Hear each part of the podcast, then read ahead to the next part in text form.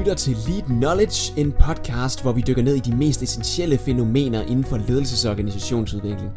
Mit navn det er Niels Vium, og jeg er ledelseskonsulent i Lead Enter Next Level, og så er jeg din vært her i podcasten. Hjertelig velkommen til. I denne episode af Lead Knowledge skal vi tale om leadership pipeline i den offentlige sektor. Vi i Lead har arbejdet en del år med den, leadership, den her leadership pipeline i den offentlige sektor, og blandt andet også skrevet en bog om det her fænomen. Og øh, i den sammenhæng vil vi rigtig gerne lave en lille podcast-serie også, som består af tre afsnit, fuldstændig ligesom vi gjorde med effektive ledergrupper. Og øh, til det, der har jeg startet med at invitere Christian Dahl, en af stifterne af Lead Enter Next Level, med i studiet. Hjertelig velkommen til dig, Christian. Tak skal du have, Niels. Christian, du og Torgil Molly Søholm har skrevet den bog, der hedder Leadership Pipeline i den offentlige sektor. Og øh, så vidt som jeg har forstået, så er det altså et aktionsforskningsprojekt, som jeg har haft gang i over øh, en årrække, og som et, et nu altså resulterer i den her bog her. Hvad er det for nogle ting, jeg har lært i hele den her proces? Altså det vi, det vi gør i bogen, det er at vi prøver ligesom populært med masser af cases, og øh, på en ikke alt for nørdet, øh, lidt interessant og underholdende tilgang, at formidle resultaterne. Øh, og det, der var interessant, det var, at øh, vi havde en årrække arbejdet som øh, konsulenter for en lang række offentlige organisationer, men vi synes, der manglede en sammenhængende teori omkring, hvad øh, god offentlig ledelse er på, øh, på alle niveauer. Og vi synes også, der manglede viden om, hvad der kendetegner organisationer, hvor det er let at lykkes som leder, eller også viden om, hvad der kendetegner organisationer, hvor ledere har en tendens til at få fiasko i. Så det, som vi, som vi gjorde, det var, at vi tog øh, afsæt i en øh, amerikansk øh, bog, øh, og øh, tog erfaringerne øh, derfra, og øh, det var øh, en bog, hedder Building the Leadership øh, Pipeline. Og derudover så trak vi på en masse anden forskning øh, i øh, det, man kalder det diskontinuerlige ledelsesperspektiv, altså viden om, hvad kalder ledelse på forskellige niveauer på. Og det første vi gjorde, det var, at vi, satte, øh, vi prøvede at samle en lang række offentlige ledere, og så stillede vi dem egentlig to øh, simple spørgsmål. Det første, vi spurgte dem om, det var, hvad ser I kendetegner øh, offentlige ledere, der lykkes, og hvad ser I, der kendetegner offentlige ledere, der mislykkes? Derefter så spurgte vi dem om, hvad ser I, der kendetegner offentlige organisationer, hvor det er let at lykkes som leder, og hvad ser I, der kendetegner offentlige organisationer, hvor det er let at mislykkes som leder? Så det var sådan helt, lidt groft sagt de mm. to grundspørgsmål, som vi, øh, som vi arbejdede med. Og det fik vi en masse øh, input på. Og da vi kogte suppen på, det, på, det, på alt det data, vi fik, så tegnede der sig nogle ret spændende ting. Det første, som folk de sagde til os, det var grundlæggende, drenge, prøv lige at høre, hvad god ledelse er, det afhænger altså af, hvad det er, man er leder for. Der er stor forskel på, om man er leder af medarbejdere, man er leder af leder, man er chef, eller man er, direk, man er direktør. Så det var noget af det første, som, som folk de sagde til os. Mm. Det næste, som folk de også bekræftede, det var, at det går meget ofte galt, når man bevæger sig fra et niveau til det næste, fordi man fortsætter med at gøre det, der tidligere virkede, øh, virkede for en. Det tredje, som folk de øh, sagde, det var, at meget ofte, så hænger værdikæden for ledelse ikke sammen. Forstået på den måde, at organisationer de kan producere god ledelse, de kan producere dårlig ledelse, lidt ligesom man kan producere alt muligt andet.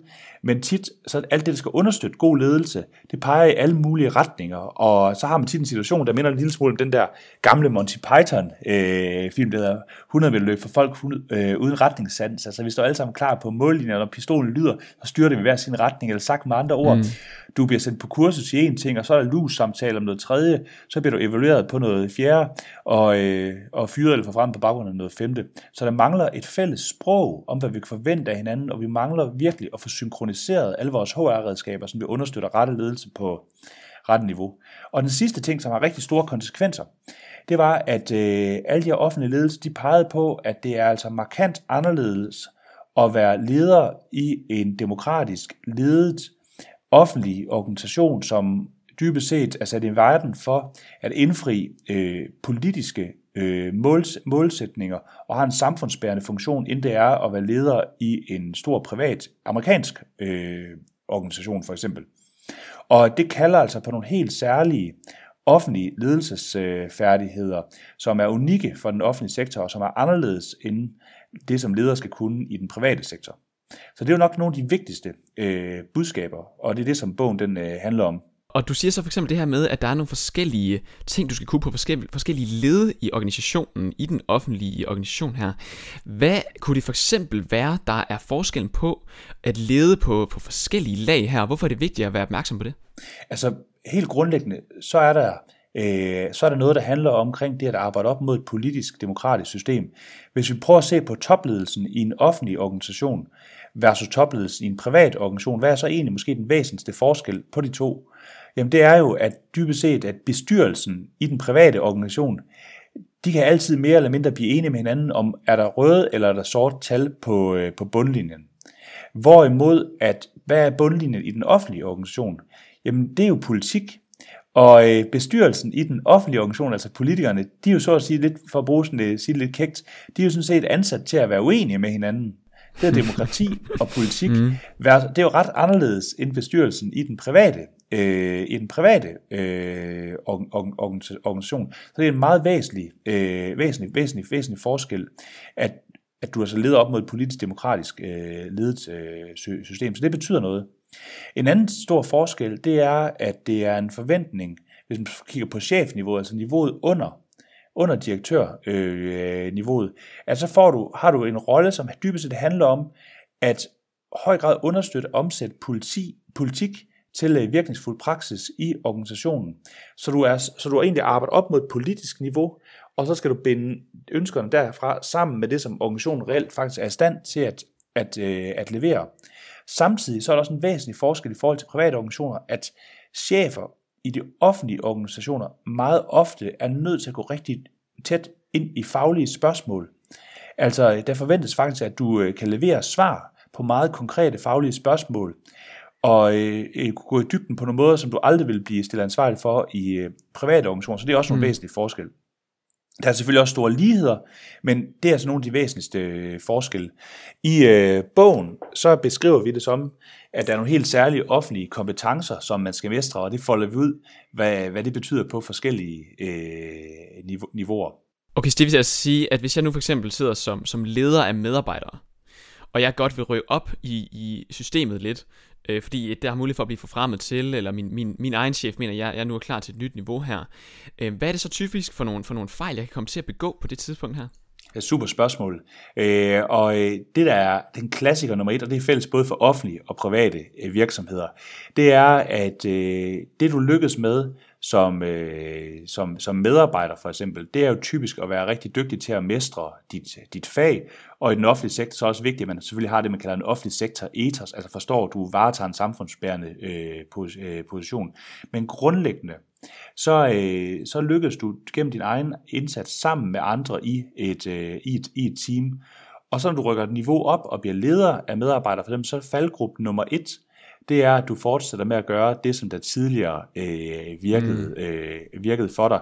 Og det er jo egentlig meget menneskeligt, ikke? Altså, du, øh, du har arbejdet i overvis, været super dygtig, og så står du lige på en ny situation, du bliver presset.